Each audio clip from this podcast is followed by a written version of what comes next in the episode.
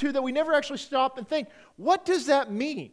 What are the results if I say that? It's like when we talk about these different isms, there's a bunch of isms in the church today, right? One of which is Calvinism. And if you go to an extreme Calvinistic approach, which basically means God has foreordained everything that is going to happen, every decision you're going to make is a result of God making you make that decision.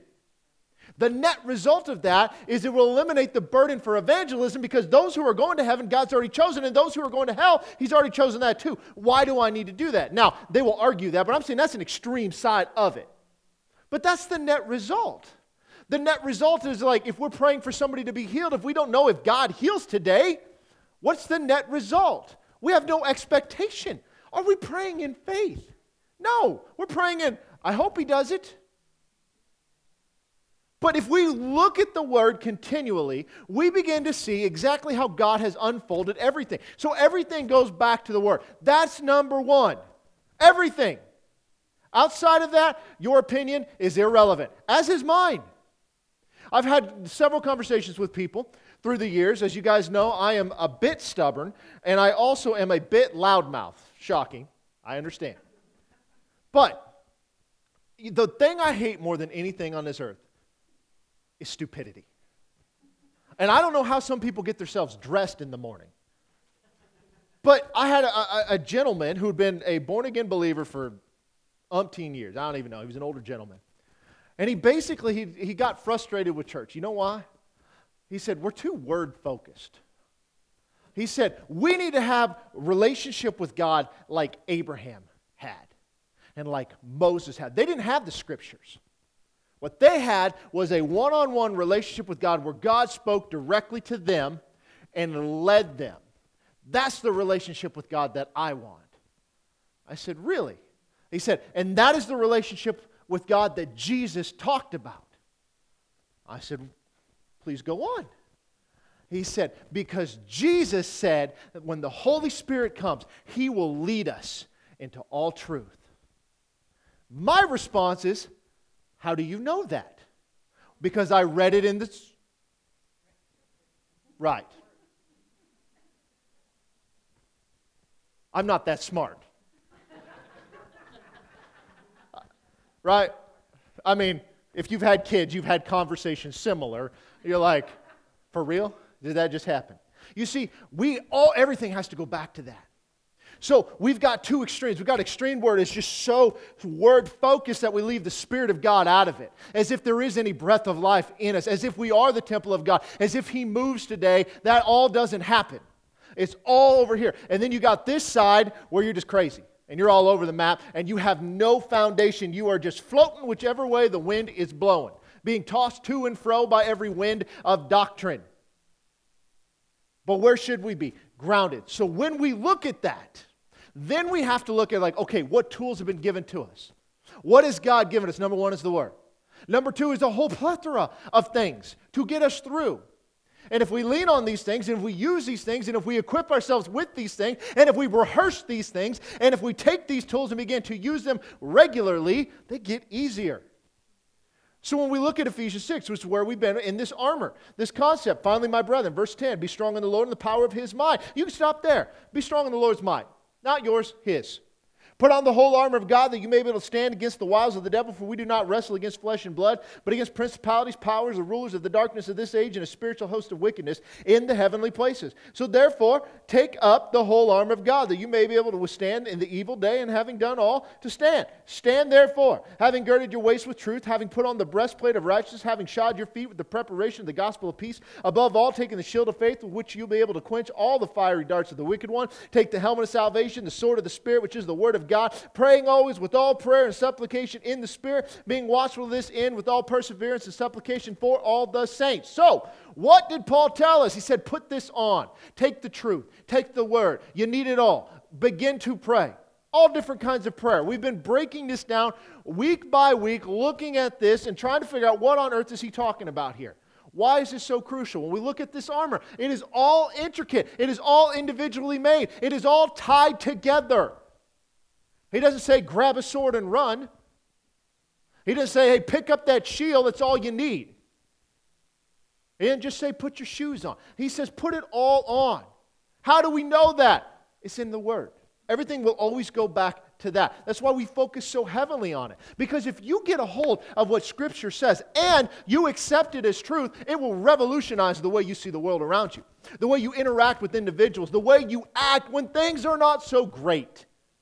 Thanks to the modern Christian movement in America, we think Jesus came to make us happy. Somebody should have let Peter and Paul know that. They missed the memo. But he came to give us life and life more abundant. Well, what does that mean? We came with the purpose, He gave us the tools. So when we looked at this idea of praying in the Spirit, we had to break that down of what that meant, because that is what He says pray at all times in the Spirit. And as we began to break that down, we began to see that that is very much talking about the idea of praying in tongues, which brought us over to Acts chapter 2. Jesus had told them to hang out in Jerusalem, right? Let's read it. Luke 24, we'll start there, verse 44.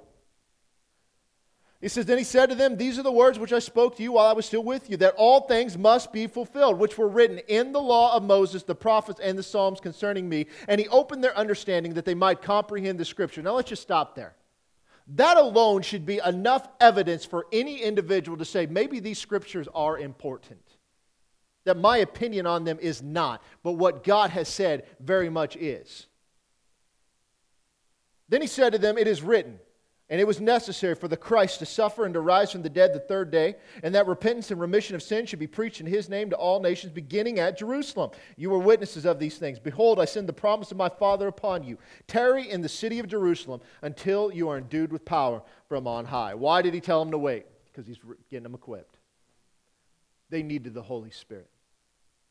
They needed the Holy Spirit. They needed to be endued with power from on high. At the end of the book of John in chapter 20, he breathed on them, said, Receive the Holy Spirit. But yet he tells them to wait. Why? Because we're not talking about the same thing.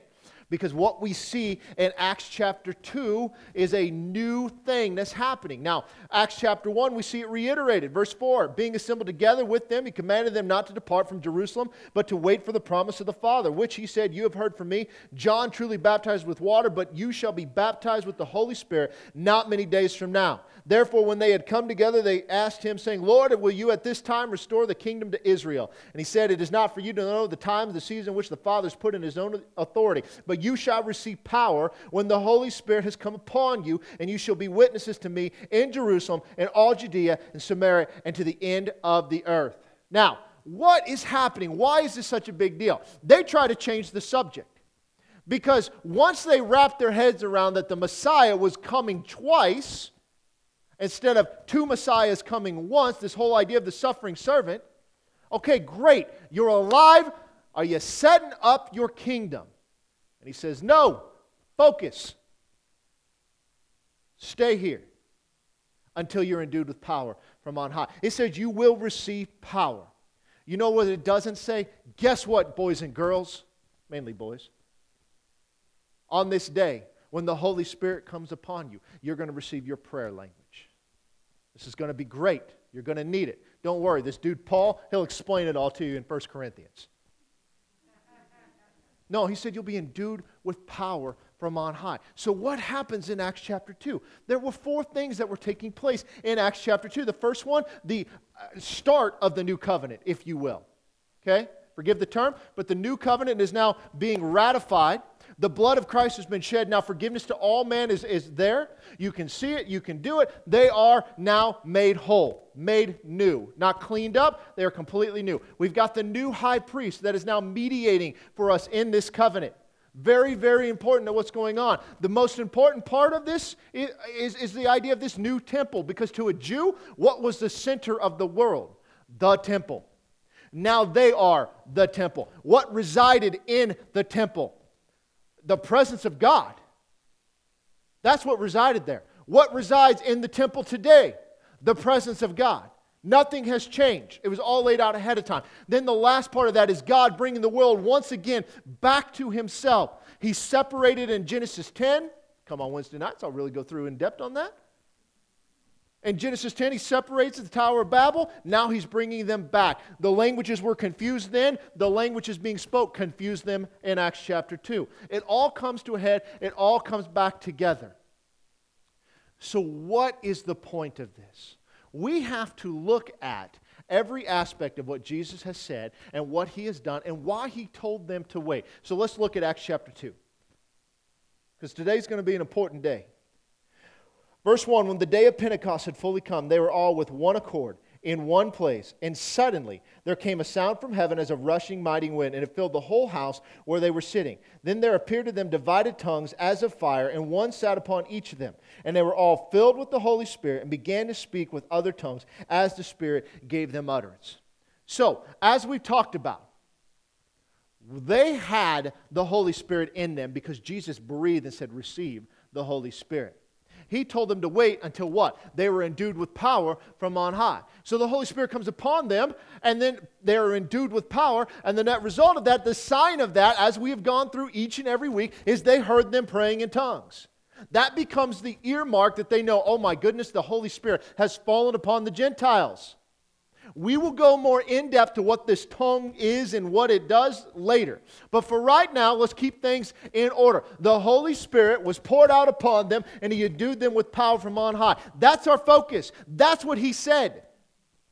Charismatics today have gotten these things out of order. They're like, yes, the Holy Spirit will come upon you and you're baptized in Him, and you will pray in tongues. That is good. But this was the point.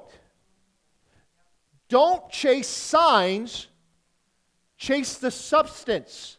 When you go to the doctor, you give a list of symptoms. The symptoms leads to the cause. They're going to cure the cause, not the symptoms. Maybe that's a bad analogy to use in this circumstance, but you're following me, right?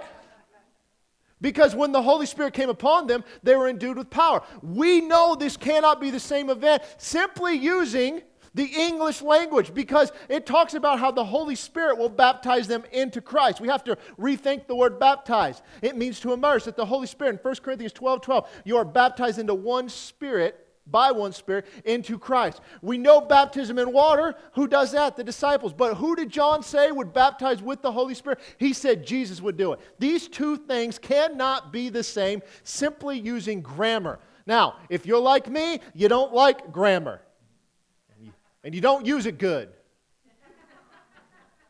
but we try. So we know these are different events, and we also know what the point of it was. So, what was the net result? We tend to focus on the tongues.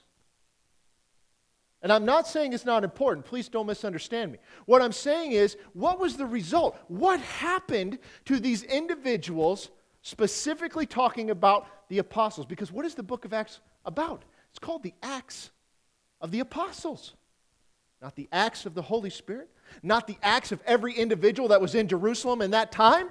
It's specifically focused towards the 12 apostles. So, and, and more so, just a couple of them. So, what happened when the Holy Spirit was poured out upon these individuals? In something changed.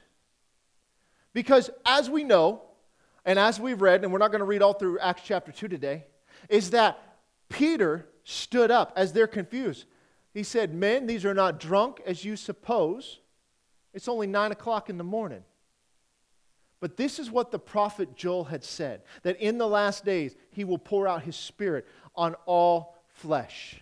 You see, he was letting them know that the time of Messiah had arrived, entering into a time of prophecy that they were waiting, where the Holy Spirit would be poured out upon each and every individual, every Jew would now be entered in there. Before they were just pockets. You have prophets that were called by God and anointed by God, and, and they were individual. But now it's a time of prophecy.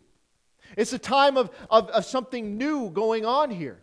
And so, because of that, he's saying, This is what happened. Now, remember, who is this Peter? The same cat that denied Christ just a few days before. What changed? It was more than just this, actually. Because what did he do when Jesus said, I'm going to go, I'm going to die, but I'm going to come back three days later. Don't worry. And Peter said, Oh, no, no, no, no, no. No, you won't. We won't let it happen. And when they came to take him, what did he do? He grabbed a sword. He did not believe what Jesus had said. He was not fully convinced of the words of Christ because had he been, he'd have been fine. Now, look at um, Abraham as an example. We'll go into this more later on Wednesday nights. You should be there. But when God told Abraham, I want you to take Isaac, your only begotten son, I want you to take him up on the mountain, and I want you to kill him. What did he do? Come with me, boy. It's going to be a fun trip for one of us. From that moment, he knew that Isaac was dead. He was fully convinced. But you know what he was more convinced of? He was promised that Isaac would have children. So he knew no matter what he did, God would fulfill his promise. Peter didn't buy that. Peter wasn't convinced. There's a distinction there. He was not fully persuaded. Now Jesus stood before him after he watched him die, after he watched him be buried. He's standing before him. He is now convinced. Not only that, but when the Spirit of God poured out upon him, something clicked. He gives the sermon of all sermon. And let's look at, at verse 40. After he gets done preaching, as he, he lays this out for them. He says, With many other words, he testified and exhorted them, saying, Be saved from this perverse generation. Then those who gladly received his word were baptized. And that day, about 3,000 souls were added to them. And they continued steadfastly in the apostles' doctrine and fellowship, in the breaking of bread and in prayers. Then fear came upon every soul, and many wonders and signs were done through the apostles. Now all who believed, were together and had all things in common, sold their possessions and goods, and divided them among all as anyone had need. So, continually, daily, with one accord in the temple, breaking bread from house to house, they ate their food with gladness and simplicity of heart, praising God and having favor with all the people. And the Lord added to the church daily those who were being saved. You see, he stood up and he preached, and what happens? Man, it changes something because they didn't just go and, and start their own thing. Where did they hang out? In the temple. That never changed. Everybody who heard the word were baptized. They were, they were coming to Christ. 3,000, it says. Then what do they do? They continued in the apostles' teachings and the fellowship and the breaking of bread and in prayers. Almost sounds like they're giving you a bit of a roadmap of how it should be done. Fear comes upon everybody because the many signs and wonders that were done. There was a lot that was happening there. Luke doesn't give us a ton of details. All who believed came together. They continued daily in the temple, breaking bread from house to house. You see, there was, there was a boldness that was there that is different than the boldness or the lack thereof that we saw in Peter before. The Holy Spirit comes upon them. Wonders and signs are being done by all who believe. Now, let's look at chapter 3. Because let's continue to look at what is the result. You will notice as you go through this that the, the whole idea of tongues is never mentioned. It's always here, always there. Chapter 3, verse 1. Now Peter and John went up together to the temple at the hour of prayer, the ninth hour. So, how far past Acts chapter 2 are we? How many days? If you figure it out, let me know. And a certain man, lame from his mother womb, womb was carried whom they laid daily at the gate of the temple, which is called Beautiful, to ask alms from those who entered the temple. Who, seeing Peter and John about to go in the temple, he asked for alms. Fixing his eyes on him with John, Peter said, Look at us. So he gave them his attention, expecting to receive something from them. Peter says, Silver and gold I do not have, but what I do have I give to you. In the name of Jesus Christ of Nazareth, rise up and walk. And he took him by the right hand and lifted him up and immediately his feet and ankle bones received strength. So he, leaping up, stood and walked and entered the temple with them, walking, leaping, and praising God. And all the people saw him walking and praising God. Then they knew that it was he who sat begging alms at the beautiful gate of the temple, and they were filled with wonder and amazement at what had happened. Now let's stop for a minute. Peter and John going about their daily life. Were they going seeking out this man? No. They continue to go to the time of prayer at the temple. They see this lame man, this guy who can't walk, not that he's not cool, he just can't walk, all right, from his mother's womb, that he was laid there every day looking for a handout. So, why is that important? Well, remember, there were four messianic miracles, and one of which was healing somebody who was born blind or with an ailment because they believed that it was the sin that caused that. And the hand of God had brought judgment, and only God Himself could heal from that. Okay? So keep that in the back of your mind. That's one of the four. Here, what do we have? We have somebody for the better part of his life has been lay, uh, laying here looking for money because he can't support himself, he can't work. So he sees Peter and John. He looks at them when Peter says to. What's he expecting? Money. Was he expecting to get up and walk? No. Was his faith at the point to where God could use his faith and say, Your faith has made you whole? No. He's looking for a payday. He had heard nothing about Peter and John and their ability to heal. So, they're waiting. He says, in the name of Jesus Christ. Now, this is powerful. Why? Because when you say in the name of something, you are representing something. You have the authority given by that individual, by that state, by that government, whatever, the, uh, the authority to speak on their behalf. In the name of Jesus Christ, rise up and walk. And what happens? He grabs him by the right hand, he picks him up, and the strength came in. And everybody was shocked. Nobody saw that coming. Now, what transpired between this moment and Acts chapter 2? I don't know. It says many signs and wonders were being done. So we don't know how long past this is. We don't know what had happened, but we know that this Peter is not the same Peter that denied Christ. Because let me tell you something you walk up to somebody who can't walk and you go through this, that's gutsy. Very gutsy. So, verse 11 As the lame man who was healed held on to Peter and John, all the people ran together to them in the porch, which is called Solomon's, greatly amazed. And when Peter saw it, he responded to the people, Men of Israel, why do you marvel at this? Why look so intently at us, as though by our own power or godliness we have made this man walk? The God of Abraham, Isaac, and Jacob, the God of our fathers, glorified his servant Jesus, whom you delivered up and denied in the presence of Pilate. And he is determined to let him go. But you denied the Holy One and the just, and asked for a murderer to be granted to you, and killed the Prince of Life, whom God raised from the dead, of which we are witnesses. And his name, through faith in his name, has made this man strong. Whom you see and know, yes, the faith which comes through him has given him this perfect soundness in the presence of you all. Now, stop there again. So, what does he call upon? He starts with Yahweh, the God of Abraham, Isaac, and Jacob. That they know. But this Jesus, they were not convinced that the Messiah had come.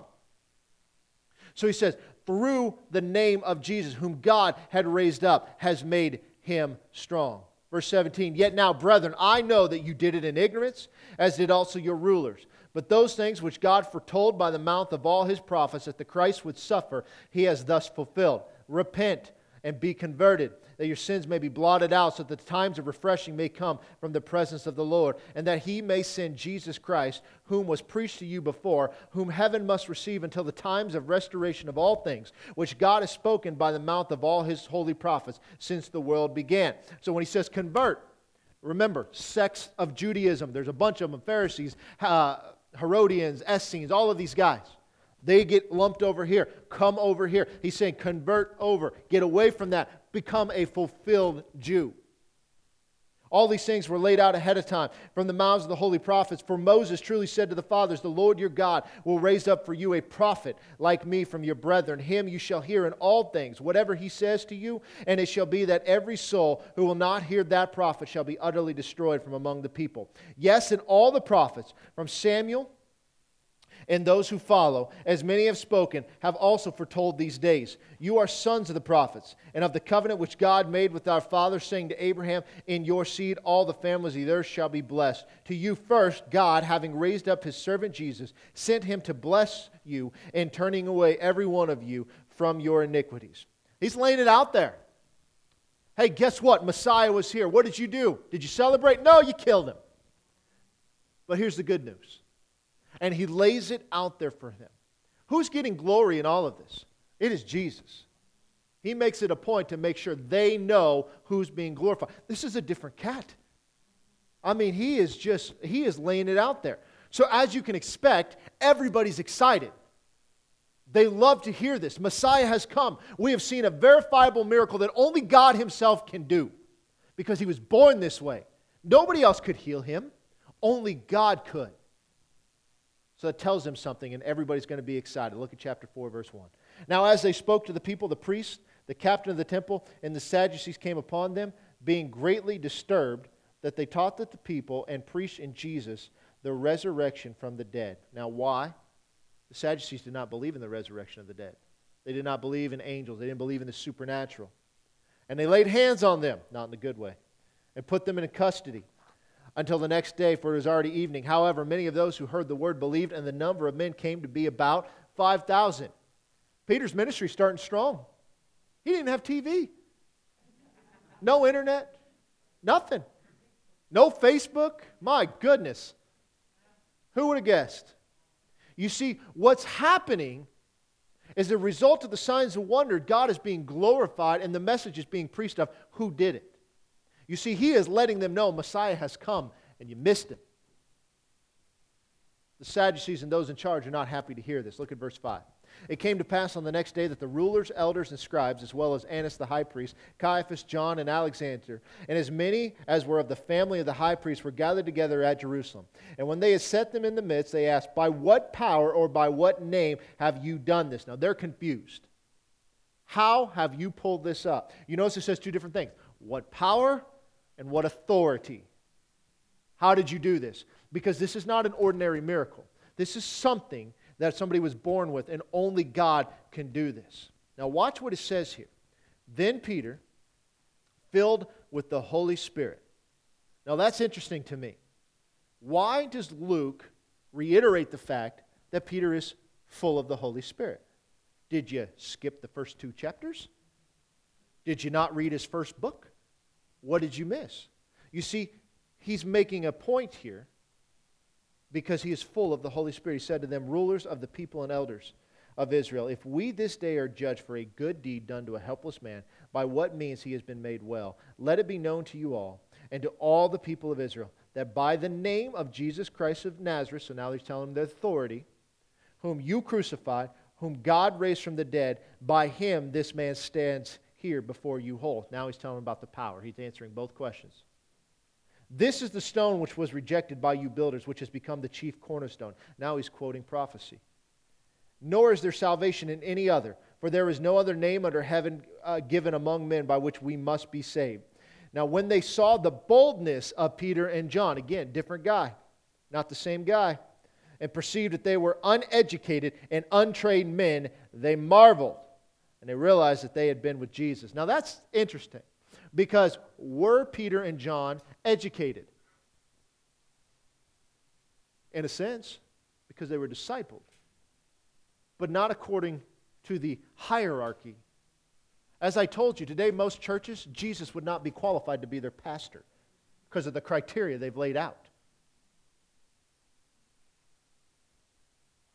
And seeing the man, verse 14, who had been stand, healed standing with them, they could say nothing against it. You remember what I said? You can argue with me interpretation of Scripture, and you can argue with me how something may work, but you can't argue with me when somebody who is in a wheelchair gets up out of it. You can't argue that because that can be verified. What are they going to say? What can they do? These guys aren't trained. They've been with this Jesus. They could say nothing because the dude is standing there. The proof is in front of them. But when they had commanded them to go aside out of the council, they conferred among themselves, saying, What do we do with these guys? For indeed, a notable miracle has been done through them. It's pretty obvious to everybody who lives in Jerusalem. We can't deny it. But so that it spreads no further among the people, let us severely threaten them that from now on they speak to no man in this name. Now, why? What's so important? Where, by what authority did you do this? It's that name. It's the name of Jesus. That is the authority. He's told them that. So you would think, my goodness, look what's happened. This is incredible. Let's get behind this. They flat out say, a notable miracle has been done through them. We can't deny it. So let's threaten them so nobody else finds out about it. What are they interested in? Not truth. They're interested in what they already believed. They don't care what the truth is. Verse 19 But Peter and John answered and said to them, Whether it is right in the sight of God to listen to you more than to God, you judge. For we cannot but speak the things which we have seen and heard. So when they further threatened them, they let them go, finding no way of punishing them because of the people, since they all glorified God for what had been done. For that man was over 40 years old on whom this miracle of healing had been performed. Now, there's a couple of things. Think about that. How long had Jesus been gone? A couple months, maybe? Not very long. 40 years old. How long had he been set in front of that gate? It's a good possibility, the better part of his life.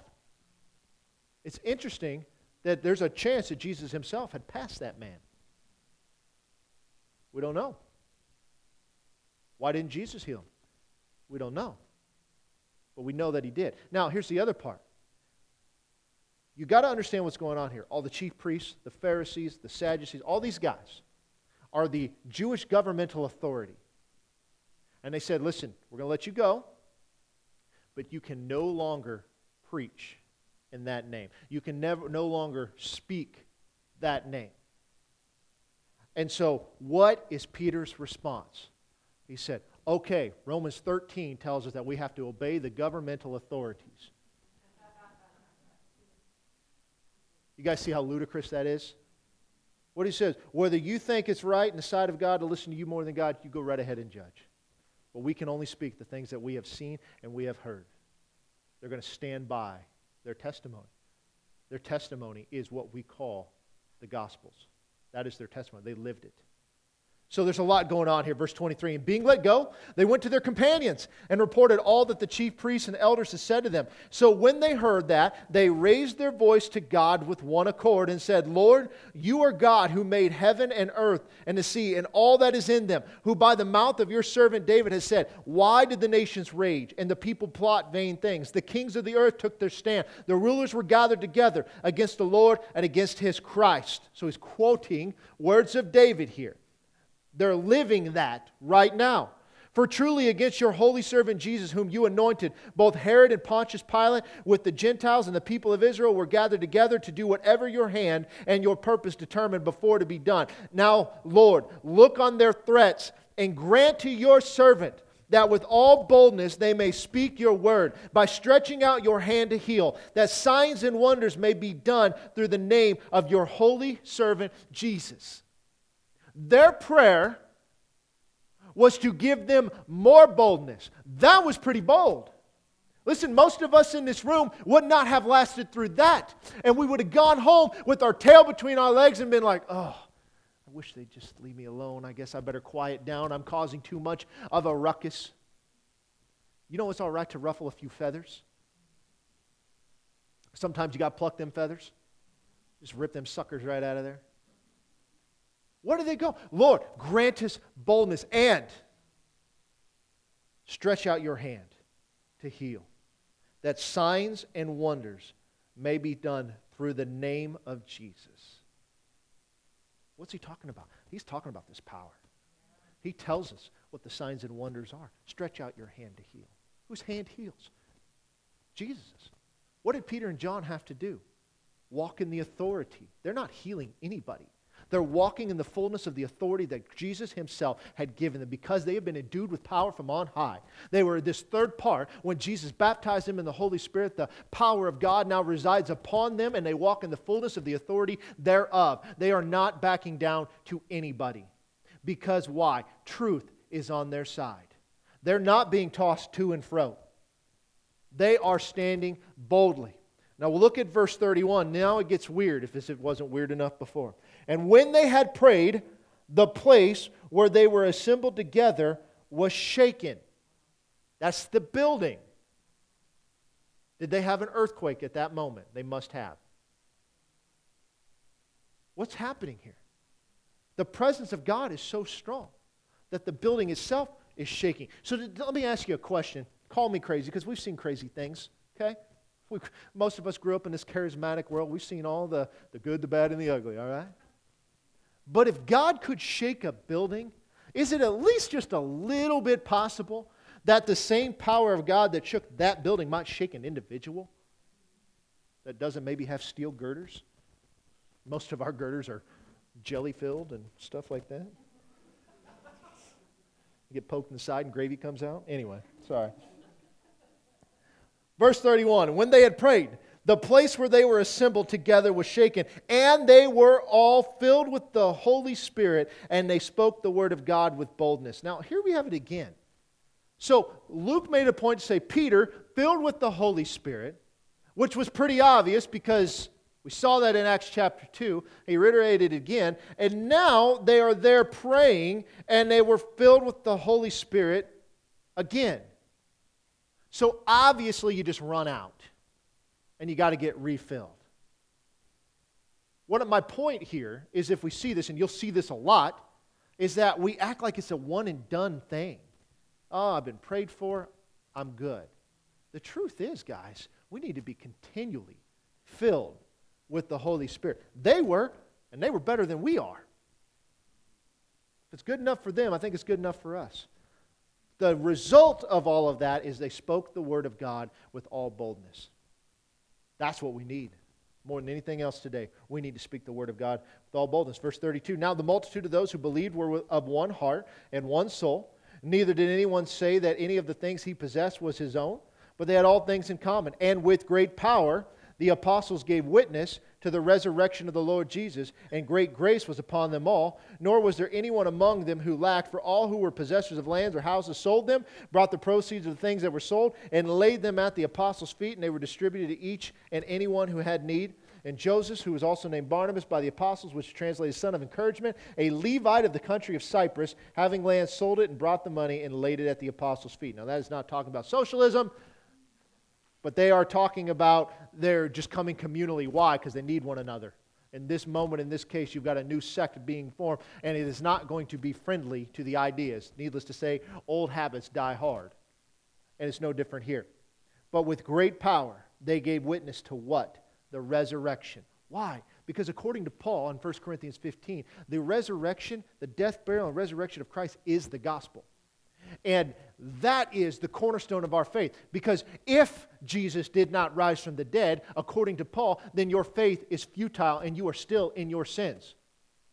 So that is the cornerstone. So, with great power, they gave witness to the resurrection. So, if I'm giving you a message of any kind, and I reached down and I said, That dude has never walked in his life, get up, you might listen to my message just to hear more. Because apparently there's something that's going on there. It's the same in Acts chapter 8 with Simon. When you talk about Simon the sorcerer and everything is going on, when he sees by the laying on of the hands uh, by the apostles that the Holy Spirit came upon these people, he wanted that. There was some, he'd seen something going on, what he saw, what he heard. He wanted that ability. His world that he came out of is that, hey, that magician over there came up with a new formula. You can buy that from him. That's all he knew. Again, old habits die hard. So, fast forward to Acts chapter 5, verse 12. We're still looking at what is the net result of what happened in Acts chapter 2. Well, what are we seeing? People are being healed and Christ is being proclaimed. We're going to start in verse 12. And through the hands of the apostles, many signs and wonder were done among the people. And they were all with one accord in Solomon's porch. Yet none of the rest dared join them, but the people esteemed them highly. Believers were increasingly added to the Lord, multitudes of both men and women, so that they brought the sick out into the streets and laid them on beds and couches, that at least the shadow of Peter passing by might fall on some of them. Also, a multitude gathered from the surrounding cities to Jerusalem, bringing sick people and those who were tormented by unclean spirits, and they were all healed. Now, that's a lot of work. They're dragging people into the streets because they know Peter might be passing by. Why would they do that? Well, it says so the shadow could fall on them. You don't do that if it's ineffective. I don't think you guys caught that. There's something going on here. You see, Peter was walking in the fullness of the Spirit, not because he was an apostle, but because he had been endued with power from on high. That is what's going on here. And so, because of that, people are being healed. Why? That Jesus may be glorified through these signs and wonders. What does it say? All who were sick and all tormented by unclean spirits were healed. There's a lot that's going on here. Look at verse 17. Because as you expect, eventually they got to get on board, right? Eventually, these leaders are going to see, man, there is something going on there. We need to get behind this. Verse 17.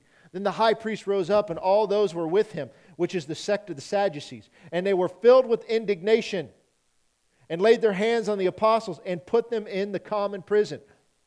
So they're still mad. But at night, an angel of the Lord opened the prison doors and brought them out and said, Go, stand in the temple, and speak to the people all the words of this life. So, where were they? They were in the temple. They were arrested, put in prison. The angel lets them out and says, Go to the temple.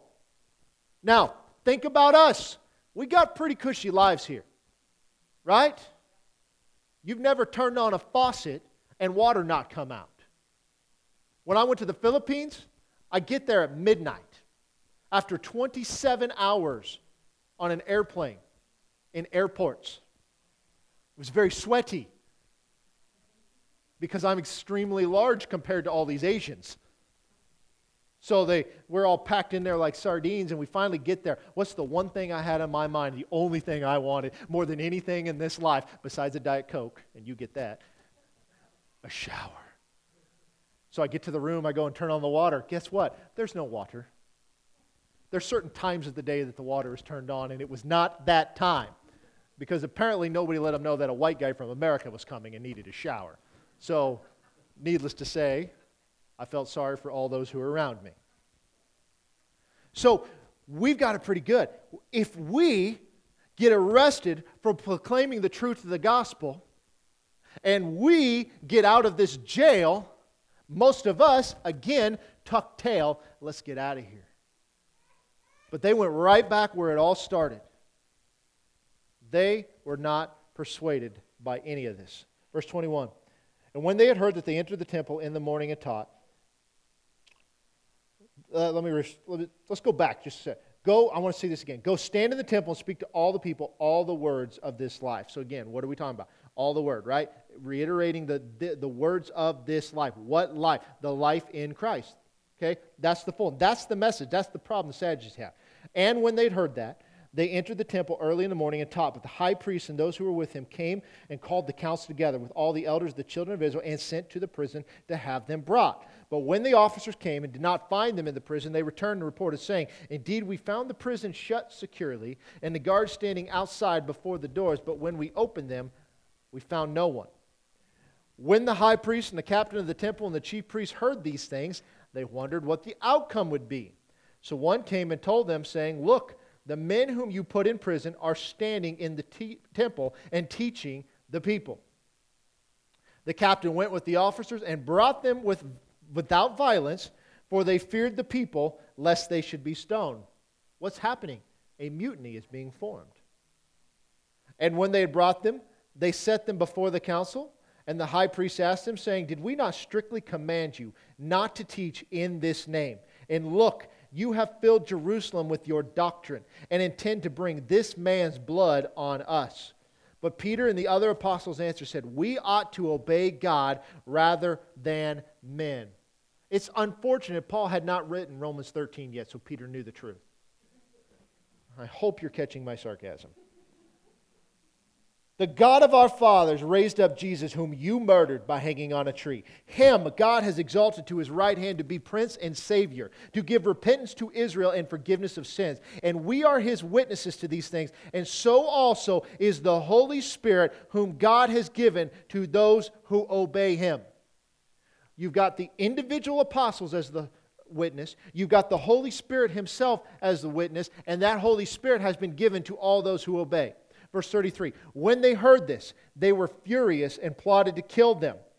Then one in the council stood up, a Pharisee named Gamaliel, a teacher of the law held in respect by all the people, and commanded them to put the apostles outside for a little while. And he said to them, Men of Israel, take heed to yourselves that what you intend to do regarding these men. For some time ago, Theudas rose up claiming to be somebody. And a number of men, about 400, joined him. He was slain and all who obeyed him were scattered and came to nothing. After this man, Judas of Galilee rose up in the days of the census and drew away many people after him. He also perished, and all whom obeyed him were dispersed.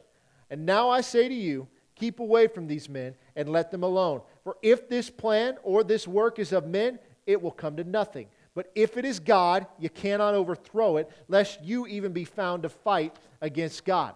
You know, that's pretty good thinking there. He's a smart cat. Because what is his point? He's like, listen, we've seen this before.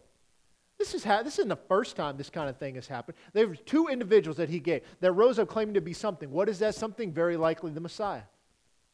Or some time. There were multiple Messiahs. They still they think the Messiah is still coming.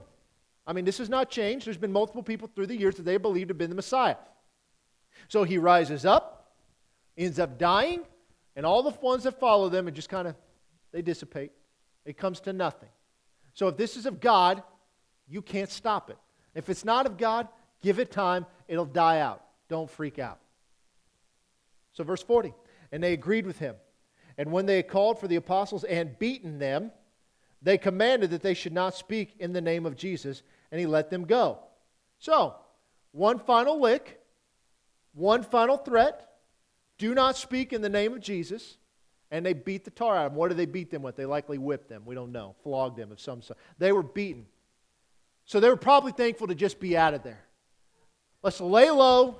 Let's just stay quiet. This will all be over soon. Verse 41 They departed from the presence of the council, rejoicing that they were counted worthy to suffer shame for his name. And daily in the temple and in every house, they did not cease teaching and preaching Jesus as the Christ. Again, I don't know why Paul did not write Romans 13 before this. Would have saved Peter a lot of hassle. You guys get it? Like there's a something distinct here that is going on. There's something different. They counted themselves worthy. They were so grateful to be beaten as for the name of Jesus. I mean, that is something. And they never slowed down because they were thankful for it. So, what did they do? Every day they went to the temple and in every house. They never stopped teaching. There's something to be learned there. There is something that has changed in them. Look at chapter 6, verse 1. Now, in those days, when the number of disciples was multiplying, there arose a complaint against the Hebrews by the Hellenists because their widows were neglected in the daily distribution, food being given out. Hellenists were Greek Jews. Um, they were supposed to take care of all the widows and the orphans and stuff like that. They weren't doing a very good job.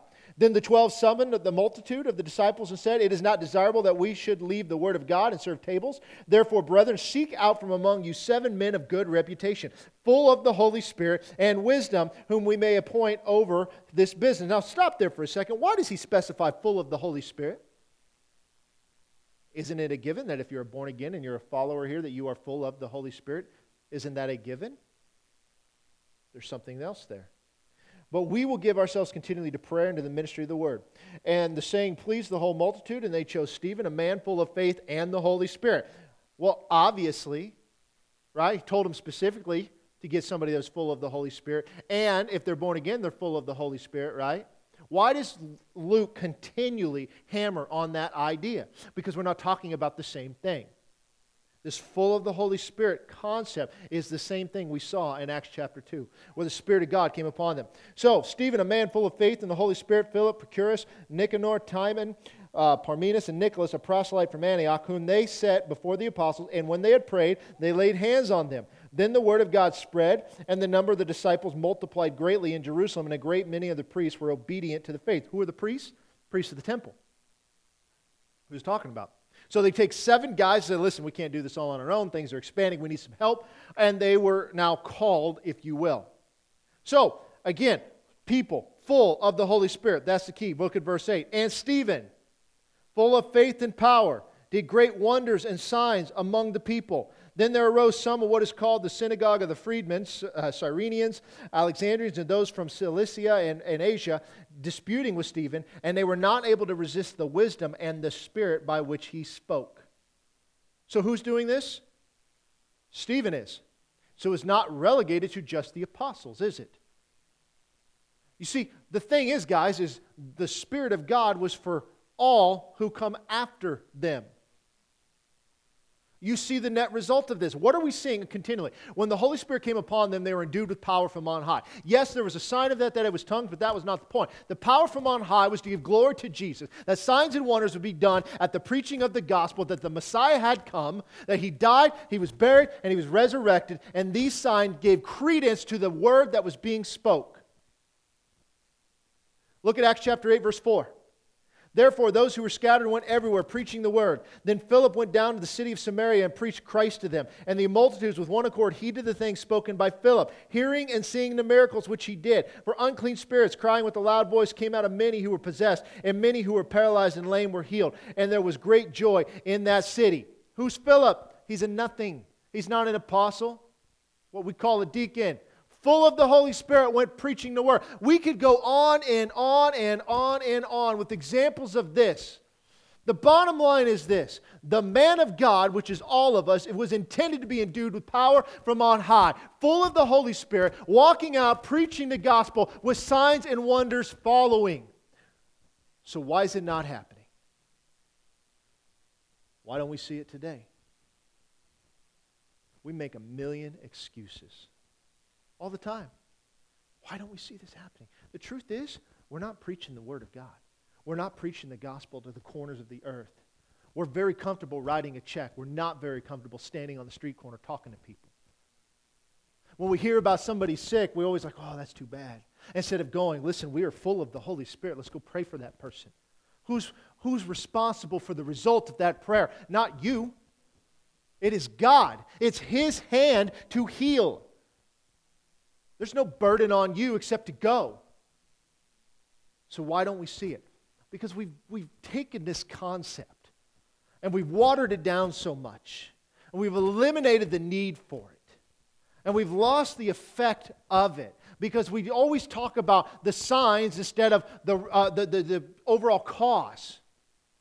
The bottom line is today, church, we need to be full of the Holy Spirit and power. That's never changed. So the question is, how do we? If I'd have the worship team come on up. How do we do this? What do we got to do? What did they have to do? Do what Jesus said hang out in Jerusalem. As we saw last week, each time the Holy Spirit was poured out upon a people, it was one of two ways. It was done corporately, they were just standing there, or the apostles laid hands on them. And the Holy Spirit came upon them, and what do we see? They prayed in tongues. But what about us? Well, we read this a few weeks ago in Luke chapter 10. He sent out the 70 to go out there and preach that the kingdom of God is at hand. He said, if they receive you and your message, great. If not, wipe the dust off your feet. They go and they come back with this amazing report. And they're all excited. It's like, even the demons are subject to us in your name. They're excited about it. They have never experienced anything like this because you had a world in which torment by the enemy was going on. It was running rampant. And the only thing they could do is what they knew. They would call for a Jewish exorcist. Sometimes it worked, sometimes it didn't. They didn't know what the net result would be. But suddenly, they're going out and they're seeing change happen.